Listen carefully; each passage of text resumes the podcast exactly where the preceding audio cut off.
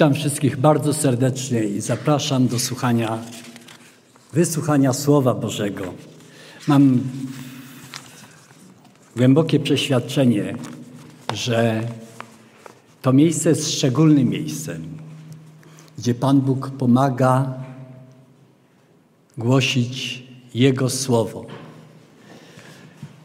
Witam jeszcze raz wszystkich serdecznie. Tak przyglądam się, rozpoznaję pomału twarze, tak jesteście tajemniczy w tych maskach, ale próbuję zgadnąć, kto się za którą maską kryje. Chciałbym dzisiaj, abyśmy rozważyli zagadnienie sądu Bożego. Wydaje się to trochę takie dziwne, że w czasach takich, no niesprzyjających, takich troszkę smutnych, co nie? Bo dość, że jesień nadchodzi, pogoda taka, wiadomo jak jesienią, yy, sytuacja epidemii i jeszcze o sądzie Bożym mówić, to wydawałoby się, że yy, to jest nie najlepszy wybór. I dzisiaj tak rano też się zastanawiałem, czy wczoraj wieczorem, czy to jest najlepszy wybór. Ale jestem przekonany, że tematy po naszej modlitwie dobiera nam Pan Bóg, a nie my dobieramy sobie tematy do kazań. Zatem chciałbym dzisiaj mówić o sądzie ostatecznym. Zauważcie, że są trzy poselstwa w objawieniu przedstawione i jedno z nich, które już zostało odczytane tutaj, y, brzmi następująco. Potem ujrzałem innego anioła lecącego przez środek nieba. To określenie środek nieba znaczy, że y, nie gdzieś bokiem, nie gdzieś zaułkiem, ale środkiem. Że ten anioł ma coś do powiedzenia, to jest taka powszechna manifestacja. I ten anioł ma odwieczną, dobrą nowinę. My może nie najlepsze mamy doświadczenie z sądami. Ja znam różne takie stwierdzenia z pogranicza humoru. I nieznajomość też opasłych tomów praw sprawia w nas takie uczucie niepewności w naszym systemie prawnym, gdybyśmy mieli stanąć przed sądem. Ale to jest sąd Pana Boga. Szczególny sąd. I ten sąd jest poświęcony temu, że kogo można uratować, trzeba uratować. Takie zadanie postawił sobie Pan Bóg. I to jest ta nowina o sądzie Bożym jest do obwieszczenia. Komu? Wśród wszystkich ludzi, do każdego narodu, każdego szczepu, każdego języka, każdego ludu. To jest ważna sprawa. To nie można ją gdzieś skryć. Sprawa o sądzie Bożym.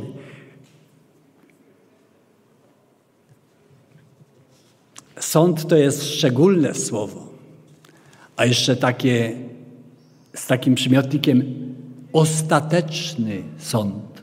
To należy się nad tym zastanowić.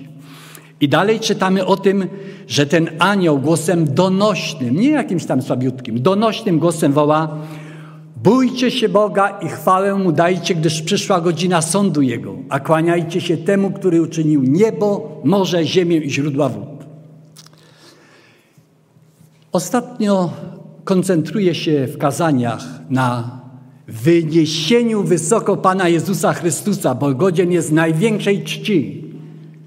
I dzisiaj chciałbym właśnie ten temat rozpatrywać też w tym aspekcie, że centralną postacią sądu ostatecznego jest Pan Jezus. I zastanówmy się wspólnie razem, nie tylko my, którzy tutaj siedzimy w tej sali, ale przesyłam te słowa do wszystkich, którzy je słuchają. Pismo Święte tak mocno akcentuje, że będzie sąd ostateczny, że nie można przejść obok tego. Chciałbyś, że... Chciałbyś, żebyś był sądzony? No nikt nie chce tego za bardzo. Ale Pan Bóg powiedział, że jest sąd ostateczny. Ostateczny dlatego, że podejmuje ostateczny wyrok o życiu lub śmierci człowieka. I ja mam świadomość, że moje nazwisko też wybrzmi na tym sądzie Bożym. I wybrzmi Twoje nazwisko. I nie możemy przejść obok tej sprawy tak, jakby się nic nie stało.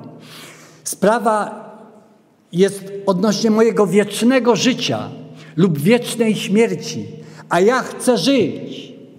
Kto nie chce żyć? Każdy pragnie życia. Nawet jak ono nie jest najlepsze, to każdy tak bardzo chce żyć. Ale Pan Bóg mówi: Ja Cię zapraszam do życia z dużej litery. Życia wiecznego.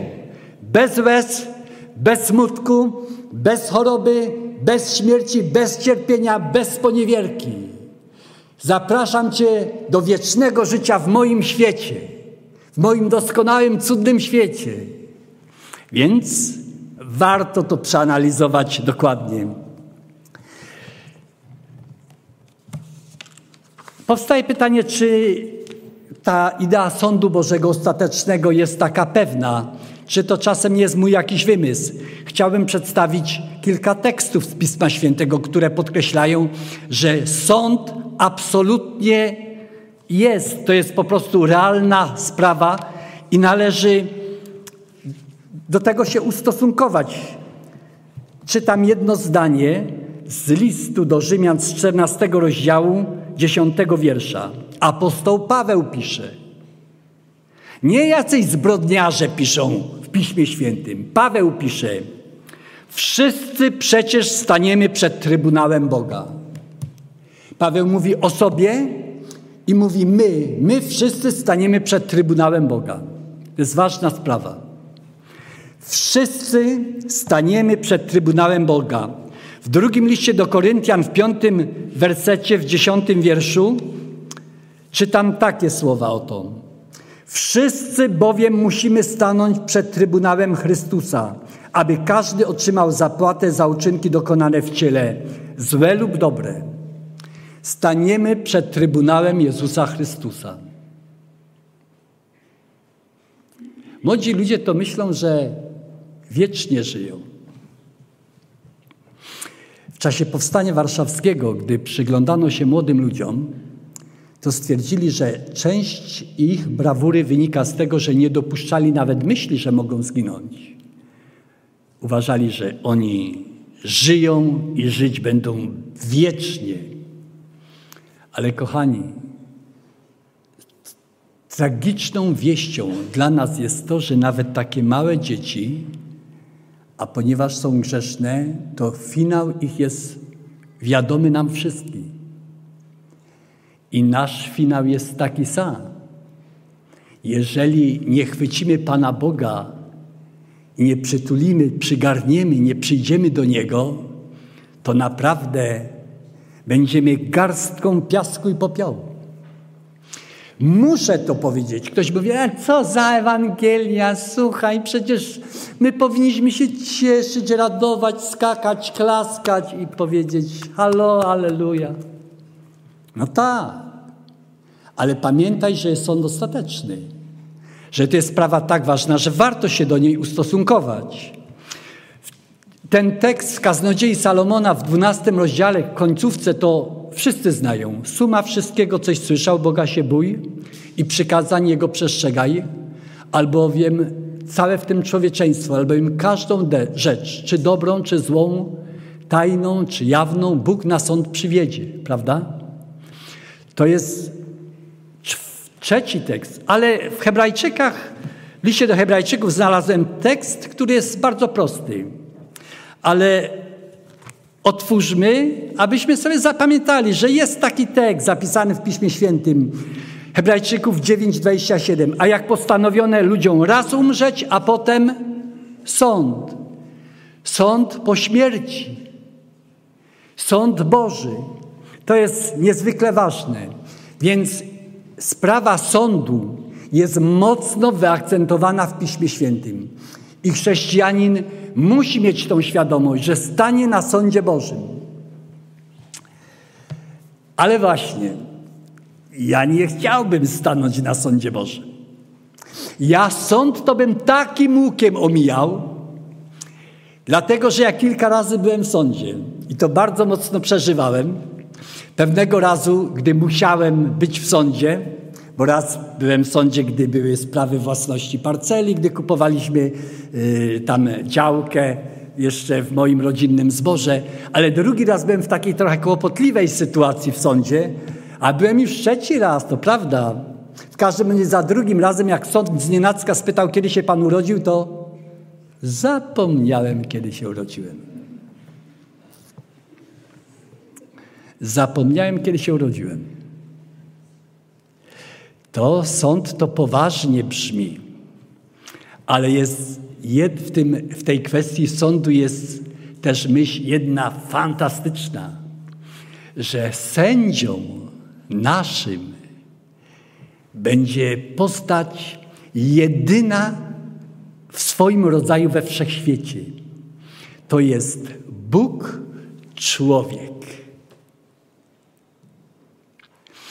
To jest ktoś, który nędzne życie tutaj spędził na ziemi i wy, urodził się już w opłakanych warunkach. Mama mu dała co najlepsze, ale co można dać dziecku w podróży, jeżeli masz nocleg w stajni? A stajnie nie były takie jak w szopkach krakowskich, takie błyszczące, cudowne, śliczne, tylko zazwyczaj były w pieczarach. Na podłoga była usłana takimi tylko bobkami owczymi na porodówce, gdy się nasz Pan urodził. Nasz Pan jest genialny. Żeby zbawić człowieka, to zszedł najniżej jak się da i na nic nie patrzy. Ale w Ewangelii Jana, właśnie w piątym rozdziale, jest taka piękna myśl. Jak ja ją przeczytałem pierwszy raz, to aż mi tak serce się uniosło i ciepło się zrobiło. W Ewangelii Jana w piątym rozdziale czytam wiersz 22. Ojciec bowiem nie sądzi nikogo, lecz cały sąd przekazał synowi.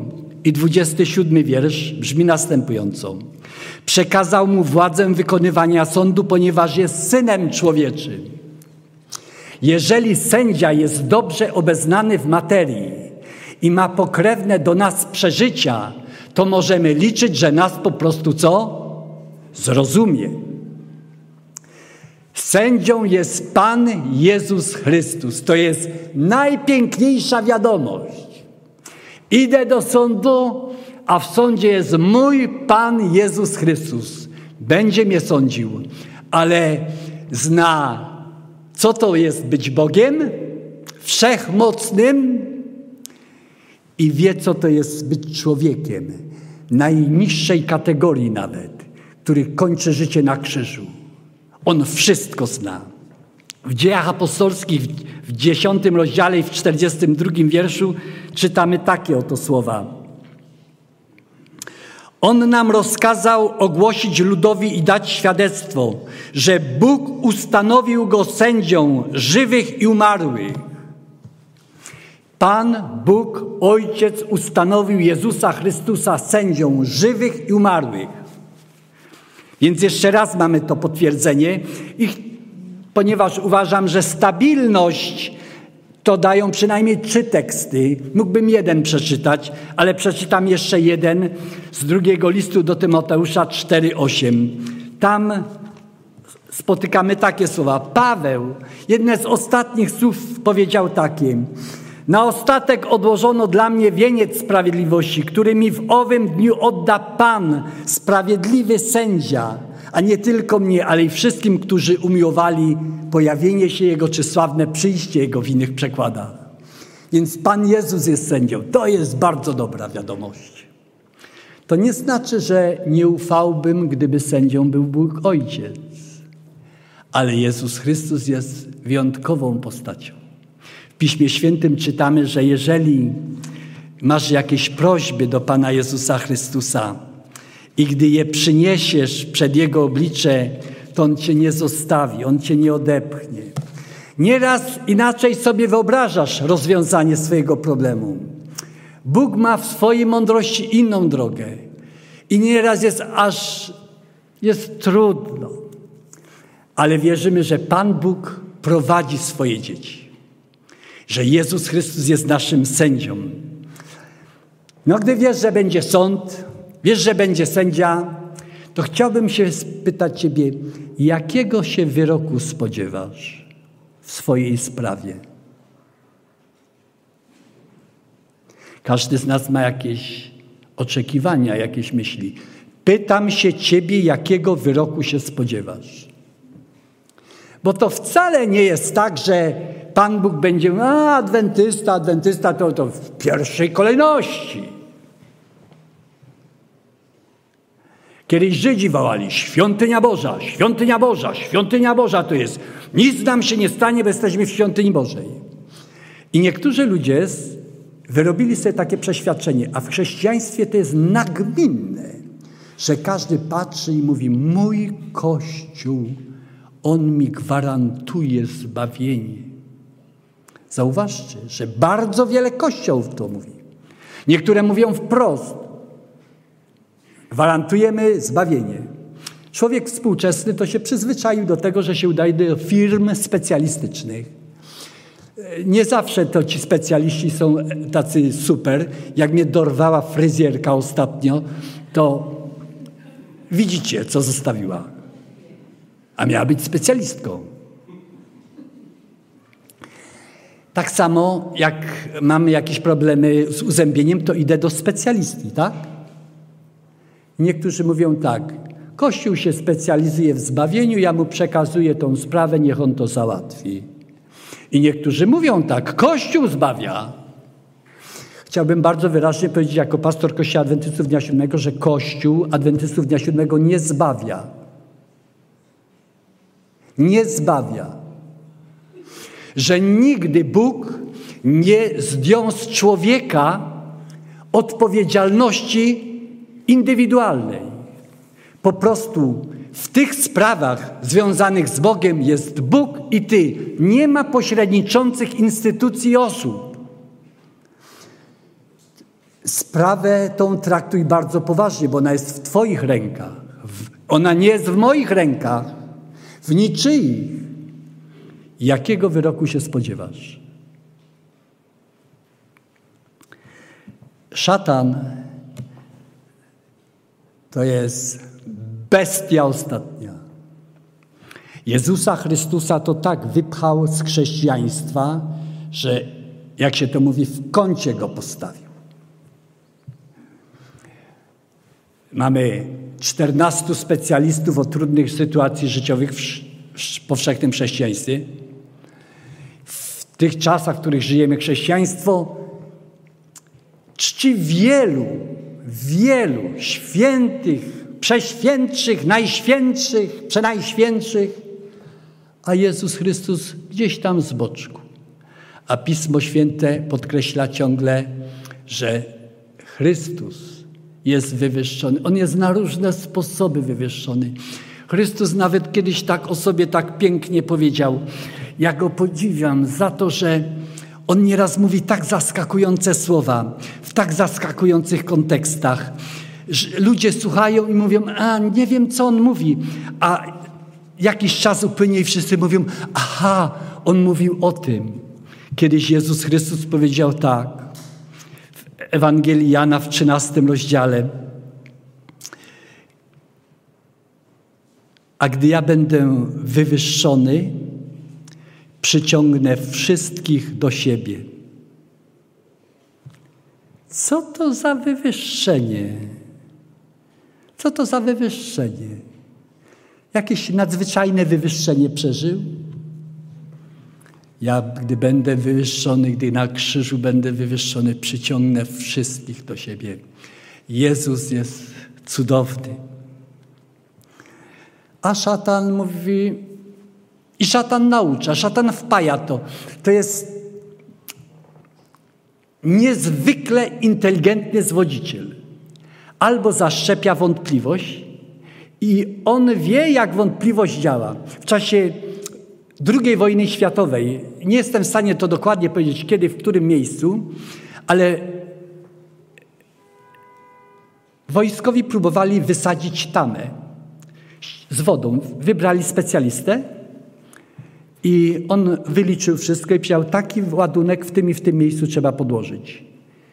I detonacja olbrzymia i nic. On mówi spokojnie. Mówią, ledwo rysa jest. Spokojnie. Jest szczelina, jest no, kropelka, dwie wody. Mówi, dobrze, ta tama pęknie. Jak jest gdzieś szczelina w światopoglądzie, jeżeli jest jakaś wątpliwość, to to pęknie. Jeżeli masz wątpliwość, to jesteś tak słaby, że na nogach z waty. Więc musimy się w końcu zorientować, czy przez ten sąd przechodzimy zwycięską i czy Chrystus na końcu powie: chodź tu w moje ramiona. Czy też będziesz, czy będę zgładzony na zawsze. Wymyślił szatan na przykład reinkarnację. Bardzo wiele ludzi. Okazuje się, że nawet chrześcijanie wierzą w niektórzy w reinkarnację. Że bez przerwy jest cykl życia, kończy się i zaczyna, kończy się i zaczyna.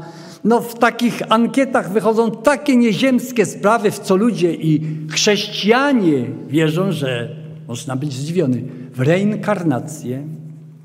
Inni mówią, jak się wyspowiadasz, my za ciebie to wszystko załatwimy. Bądź spokojny, dałeś firmie specjalistycznej zadanie, my się wywiążemy. Inni mówią, kup odpust. Byłem zdumiony tym, że ludzie w tych czasach kupują odpusty. Ta sprawa jest zbyt delikatna, zbyt intymna, żeby ją o tak opowiedzieć, ale osoba bardzo dobrze mi znana, gdy jej tato zmarł, a miała wątpliwość, czy na pewno będzie zbawiona, zbawiony, to zaczęła szukać takich, którzy by przyjęli pieniądze i zagwarantowali jej, że dają jej taki odpust, że tato będzie zbawiony. Jeździła, jeździła, jeździła i w końcu znalazł się jeden taki, który powiedział: Tak, ja mam takie uprawomocnienie. Zapłaciła dużo i powiedział: Będzie tato zbawiony. Dalsza część tej historii jest niesamowita, ale nie uważam za stosowne ją prowadzić dalej, żeby ją upublicznić bo może by było tej kochanej, tak miłej dla mnie osoby, tak może by było jej przykro, gdybym o tym mówił. Ale szatan robi wszystko, żeby uzmysłowić ludziom, że możesz sobie nawet zbawienie co, za co? Za kasę kupić, za pieniądze, za pieniądze, za many, many, many. To jest następne wielkie zwiedzenie. Wielkie Następne takie, wybierz się na pielgrzymkę. Im więcej kilometrów w nogach, tym większa pewność zbawienia. I niektórzy wierzą w to. A czy Twoja wiara opiera się na takich racjonalnych, biblijnych podstawach? Będziesz zbawiony, czy nie będziesz zbawiony?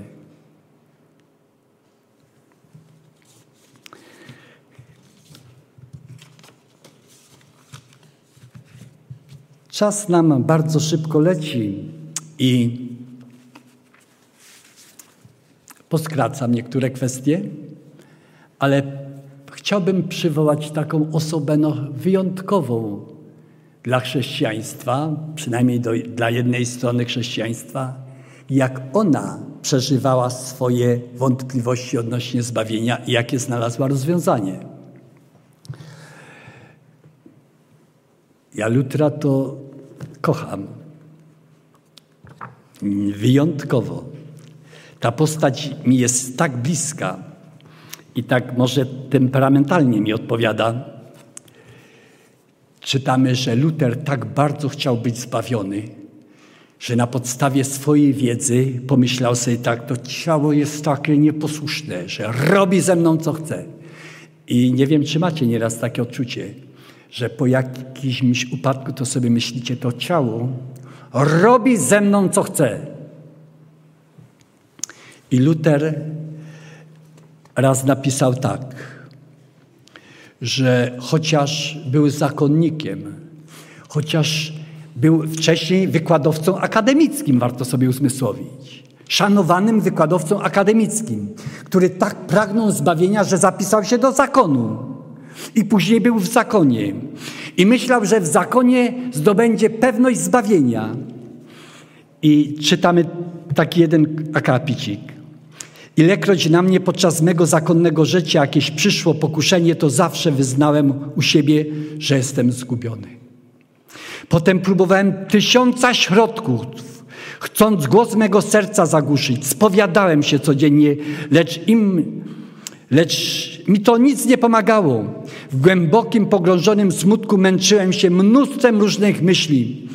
Takimi na przykład. Otóż widzisz, powiadałem sobie, teraz znowu jesteś zazdrosny, teraz znowu niecierpliwy, teraz znowu gniewliwy i nic ci to nie pomoże, nędzny człowiecze, żeś do świętego zakonu wstąpił. To nie chodzi o to, że kogoś zabiłeś, okradłeś, malwersację, jaką w firmie zrobiłeś. Nie o to chodzi. Trzeba tej subtelności, żeby rozumieć, że jak jesteś zazdrosny, niecierpliwy, gniewliwy, to to też jest grzech. I to też z przybytków Bożych wyklucza. A my mówimy, co to za grzech? Co to za grzech? Jest to grzech. Czy obmowa jest grzechem? Tak, obmowa jest grzechem. A szydzenie z kogoś jest grzechem? Śmianie się jest grzechem? Mówię, takie subtelne, tak mi się tylko warki poruszyły. A y, nieżyczliwość w stosunku do drugiego człowieka jest grzechem, a nieuczynienie dobrego uczynku wtedy, gdy jest okazja, jest grzechem? No jak to popatrzysz, no to może jest tutaj jakiś bezgrzeszny, co? Nie widzę rączek w górze. Nawet dzieci nie podniosły. Które rozumieją, to wiedzą, że potrafią się rzucić na podłogę i kopać nóżkami i drzeć się, że ja chcę. A starsi co potrafią wydziwiać? Kiedyś mi się zdawało, że z upływem lat człowiek staje się coraz bardziej pobożny. Mówię wam, że jest to nieprawda. Absolutna nieprawda. Wiek nijak się ma do świętości. Absolutnie. Więc Luter tak samo ciężko to przeżywał. Pewnie, czytamy, że raz cztery dni nie jadł. Cztery dni pościł. No, cztery dni.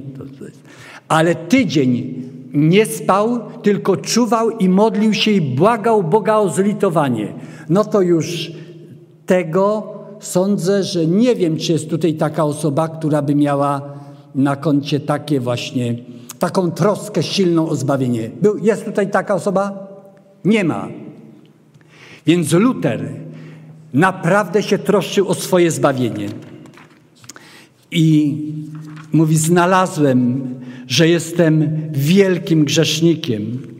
Pewnego, gdyby nie Pismo Święte, to Luter by prawdopodobnie wysechł jak taka wiór i by poszedł, już by go nie było.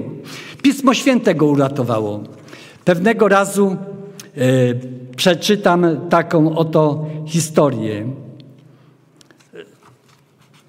Tu jest kilka przepięknych stwierdzeń, ale kiedyś jego przełożony Ształpic mówi tak. Co jesteś taki smutny, bracie Marcinie? A on mówi, że przysięgałem sobie powielokroć, żeby nie grzeszyć i nie jestem w stanie wywiązać się z tego i znowu grzeszę i znowu grzeszę. I zaczął jęczeć i mu wołać o moje grzechy, moje grzechy, moje grzechy. Jęczał zakonnik. A Ształpic mówi do niego w pewnym, w pewnym miejscu tak. A zaś chciałbyś być tylko wymalowanym grzesznikiem? Odpowiedział mu, i wymalowanego mieć Zbawiciela, wiedz, że Jezus Chrystus jest Zbawicielem nawet dla wielkich, prawdziwych i zupełnie potępienia godnych grzeszników. Jesteś grzesznikiem i Jezus Chrystus jest dla największych grzeszników nadzieją i zbawieniem. W Jezusie Chrystusie. Jeszcze jeden, jeden cytat był tutaj taki wspaniały. Znowu raz był w takim depresyjnym dołku. I przyszedł do niego jakiś zakonnik i mówi do niego tak. Ten staruszek dobrodusznie mówi tak. Wierzę w odpuszczenie grzechów. Muszę tutaj powiedzieć, bo może niektórzy ludzie nie wiedzą tego. Y, internet ma to do siebie, że idzie ponad wyznaniami, poza kulturami, poza miastami, poza wioskami. I warto powiedzieć prawdę zasadniczą, która jest zawarta w Piśmie Świętym.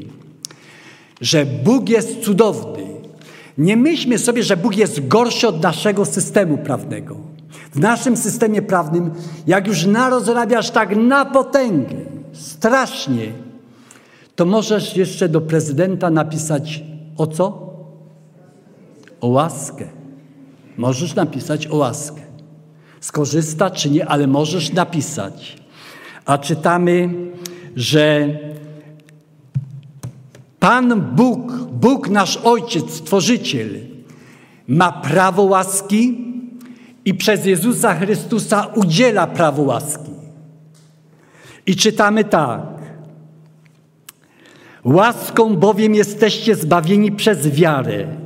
A to nie pochodzi od was, lecz jest darem Boga, nie z uczynków, aby się nikt nie chlubił. Jesteś zbawiony z łaski Bożej. W swoim życiu to mam tyle grzechów, że na wołowej skórze by tego nie spisał. Ktoś, kiedyś mówiłem tak, jakby na szacie spisać to tyle grzechów.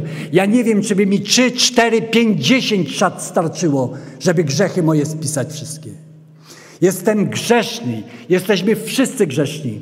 I w tym poczuciu grzeszności taki promień mi zaświtał, gdy w Piśmie Świętym zbawień przeczytałem, że mogę prosić Pana Boga o łaskę. Więc mówię, Panie Boże, Ty za mnie życie oddałeś. Ty na Golgocie skonałeś. Daj mi zbawienie, proszę Ciebie. Wierzę w to. Czytamy w liście do Rzymian te same słowa, które podkreślają, że zbawienie jest z łaski, z łaski, Bożej łaski, że na nic są nasze uczynki, one są słabe i skalane. I w kontekście tych słów, gdy Luter mówił, że wierzę, ale tak nieraz każdy z nas mówi, że wierzy. Wierzycie w zbawienie przez ofiarę krzyża? Wierzymy. Ale jest nieraz, że ta nasza wiara tak chybocze, jak płomyczek świecy, że nieraz mówimy, Panie Boże, czy mnie zbawisz? A nieraz mówisz, zbawisz mnie Boże. Tak ten staruszek przyszedł do Lutra i tak mówi. W wyznaniu apostolskim są takie słowa. Wierzę w odpuszczenie grzechów i on mówi do niego tak dalej, co mi się tak bardzo podoba. Te proste słowa w tej chwili z taką serdecznością przez braciszka wypowiedziane z wiarą dziwnie pocieszyły serce Lutra. Wierzę, powtarzał, on sobie nałożył boleści, wierzę w odpuszczenie grzechów. Ale ten staruszek coś dalej fajnego powiedział. Lecz nie powinniśmy wierzyć, powiedział braciszek, że grzechy odpuszczone są Dawidowi, Piotrowi, w to wierzy i diabeł. Przykazania Boże, przykazanie Boże żąda owszem, abyśmy uwierzyli, że odpuszczone są nam. Jak czytam, mówię, Pan Bóg odpuścił Dawidowi. Och, nagrzeszył, nagrzeszył. Ale też jest napisane, że był mężem według serca Bożego. Że zgrzeszył, ale to nie zawsze, że tylko grzeszył tak, jak ten jeden przypadek jest przedstawiony. A Piotr i przebaczył mu. Ale czy wierzysz, że Pan Bóg przebaczył Tobie? To jest najważniejsze. I pomyśl sobie, jak przebaczył Dawidowi, jak przebaczył Jonaszowi, jak przebaczył Pawłowi, który zabił innymi rękami Szczepana? Jak przebaczył Piotrowi, no to co? Przebaczył tobie, czy nie przebaczył? To jest ta nasza wiara. I prosimy Boga, żeby nam Pan Bóg taki dar dał, że ta, to przebaczenie nie jest tak gdzieś ponad głowami, ale że ono jest tu przy mnie i że mnie Pan Bóg przebaczył. Jak coś głupiego zrobię, to tak samo mówię, wiem, że mi przebaczysz. Wiem, że mi przebaczysz. To są przepiękne słowa. I wiecie, że Luter w śpiewniku tutaj mamy napisał przepiękną, przepiękne słowa do pieśni o przebaczenie grzechów? To jest pieśń 166. Posłuchajcie, ja wam przeczytam. To jest jak wiersz, to jest cudna poezja. Marcin Luther w 1546 roku zatytułował ten wiersz Z głębokiej nędzy wołam. Z głębokiej nędzy, z grzechu dna, do Ciebie wołam, Panie. Racz z nieprzebranej łaski swej wysłuchać me błaganie. Bo jeśli kiedy, ponieważ, bo jeśli każdy ludzki błąd pod sprawiedliwy weź, weźmiesz sąd, któż wtedy się ostoi? Jedynie pośrednictwo Twe i łaska zbawić może. Nie ludzka moc, nie czyny me, wyznaję to w pokorze. Bo czymże ja mam chlubić się, jak liść przed Tobą ciągle drżę i łaski błagam Twojej. Choć mnie przytłacza ogrom win, możniejsza łaska Twoja. Tyś Chryste pośrednikiem mym i w Tobie ma obrona. Tyś arcykapłan, proszę Cię, od grzechów moich oczyś mnie i łaską obdasz swoją. Pieśń 166 w naszych śpiewnikach. Polecam gorąco, żebyśmy sobie przeczytali. I co możemy powiedzieć? Chciałbym polemizować nieraz z, z myślami. Wczoraj układałem sobie, myślałem, ale to by trzeba było dwa wykłady zrobić z tego. Ale najpiękniejsze jest przesłanie, że jest zbawienie. Ale muszę jeszcze o jednej kwestii powiedzieć. Czy raz zbawiony, na zawsze zbawiony? Właśnie.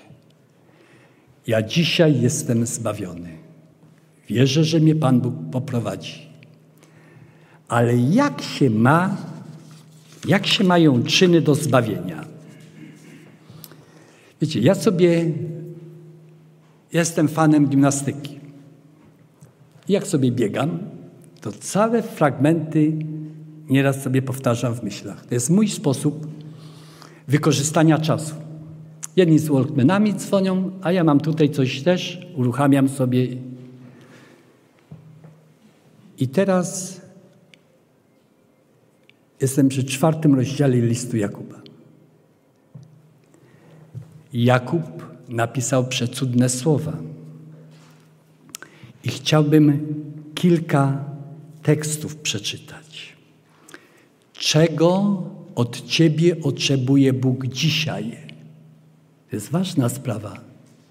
Ja nie mogę tak, o zbawiony jestem, jestem zbawiony, jestem zbawiony. Tak, ale Ty wierzysz, że Cię Bóg zbawił, ale wierzysz również w to, że On Cię potrafi odmienić. Ja widziałem ludzi, którzy w, jednym, w jednej chwili rzucili palenie, picie alkoholu, przeklinanie, a do żony swojej zaczął mówić Walercia. Ja to na własne oczy widziałem. Są cuda pierwszej kategorii. Cuda, które się dokonują w sercu człowieka. A w tobie co się dokonało? Co się dokonało w tobie? Popatrzcie się, w liście do Jakuba, w trzecim rozdziale, w pierwszym wierszu jest, są takie słowa. Pierwszy. Niech zbyt wielu z was nie uchodzi za nauczycieli, bracia moi, bo wiedzcie, że tym cięższy czeka nas sąd. Tutaj jest trochę nauczycieli, co nie? A tak każdy chrześcijanin to jest nauczycielem dla innych. A Pismo Święte mówi, niech was zbyt wielu nie uchodzi za nauczycieli, bo wiecie, że tym bardziej czeka nas sąd. Dlaczego? Bo w Piśmie Świętym obowiązuje taka zasada, która jest Ewangeliana zapisana.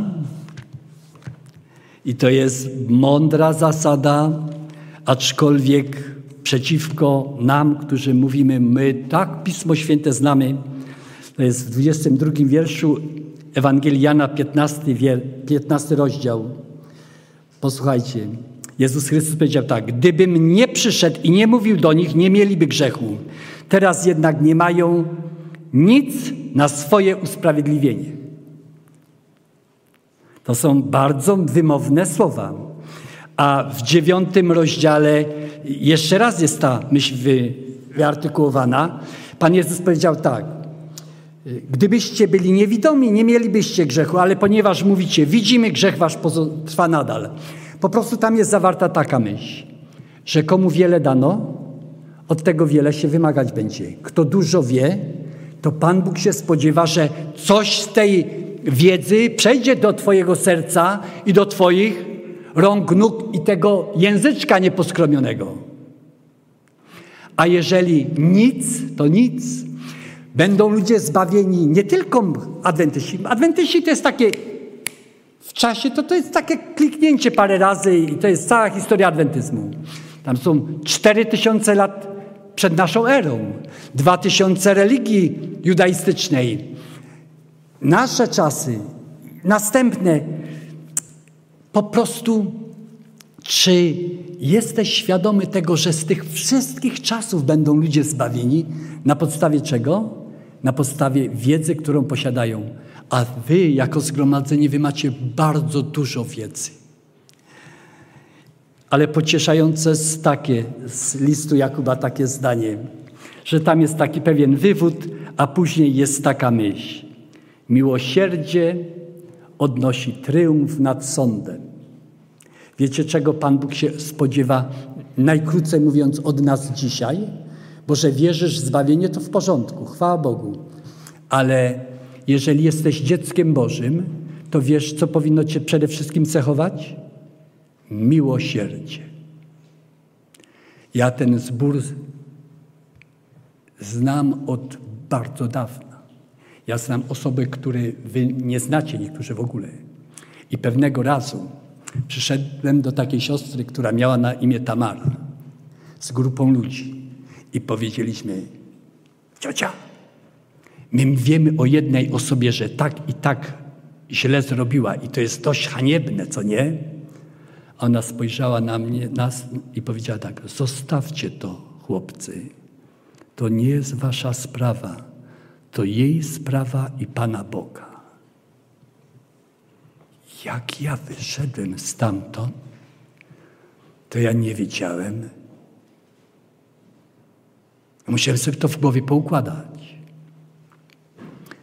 Nieraz jesteśmy jak kanibale, że ktoś złego coś zrobi, a my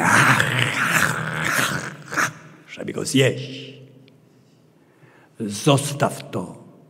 To nie jest Twoja sprawa. Ty możesz delikatnie go podnosić, żeby stanął na swoich moralnych nogach i powiedzieć: idź do Chrystusa, On ci pomoże, a nie hapsać i wdeptywać w ziemię. Jakub też mówi, że religijność czysta i bez skazy to jest pomagać innym, wspierać innych, być dobrym. Jeżeli nie jesteś dobrym, to nie będziesz w niebie, rozumiesz? Ja mówię o takiej dobroci ludzkiego serca, żeby zapłakać nad kimś, żeby mu pomóc, jak jest w potrzebie. Mówi, bo Jakub to w pewnym momencie ironizuje. Mówi, wyobraź sobie, że na wasze zgromadzenie przyjdzie człowiek nieubrany, byle jak, gdzieś przewiązany, bo niewolnicy tak nieraz chodzili, że nic na grzbiecie swoim nie mieli. Głodni. A wy powiedzcie im tak, idźcie w pokoju do domu po nabożeństwie, ogrzejcie się i najedzcie dosyta. Oni idą ledwo odziani i głodni. Wiem o czym mówię, bo byłem pastorem przez 8 lat w innym miejscu. Były takie domy, że ani razu obiadem nie poczęstowały. A były takie, które zawsze, chodź bracie, chodź, zjesz coś. Nie, nie, wiem, nie mówię, że musisz dać, ale jak jesteś dzieckiem Bożym, to co powinieneś? Czuć drżenie warg innych. Człowiek potrafi być okrutny.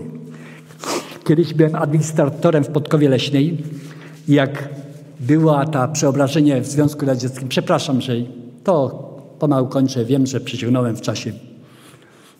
Było tyle ludzi ze wschodu, że powiedziałem sobie, ani jednego już nie przyjmę. Ani jednego, ani jednego.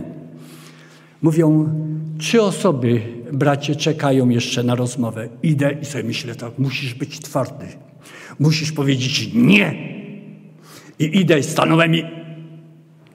A tu mężczyzn nie ma, tylko trzy kobiety. Babcia, babcia, jej córeczka i wnuczka. A ta babcia, jak zobaczyła, że idzie taki despota, tak jej zaczęły wargi się trząść.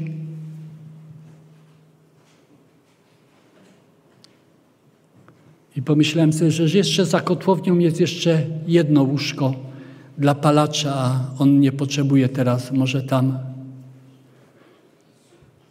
Jeżeli jesteś niewrażliwy na drżenie warg ludzi, na łzę, na smutek, jeżeli możesz iść i deptać wszystko, to nie masz nic wspólnego z Panem Bogiem. Miłosierdzie odnosi triumf nad sądem. W 25 rozdziale Ewangelii Mateusza Pan Jezus mówi, że byłeś, mówi, byłem chory, a odwiedziliście mnie. Byłem w więzieniu, przyszliście do mnie. Byłem głodny, zajęliście się mną. Byłem, chciało mi się pić, a daliście mi. I mówi, chodźcie dzieci moje. A oni mówią, a kiedy Panie? Co uczyniliście jednemu z najmniejszych i co tam jest napisane? Braci moich. Mnieście uczynili. Zbawieni jesteśmy z wiary z naszej strony, a z łaski Bożej. I w tym układzie łaska jest ważna, bo wiara to jest tylko sięgnięcie po to. To jest napisanie podania. Ale czy ty będziesz kolego, koleżanko zbawiony, to zależy od tego, czy jesteś miłosierny.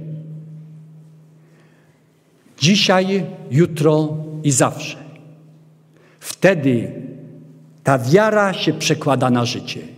A jeżeli w życiu swoim masz diabelskie czyny, a ten języczek, który radzę za, zaszyć tutaj, bo Jakub pisze, że to jest zło niestateczne, pełne zabójczego jadu.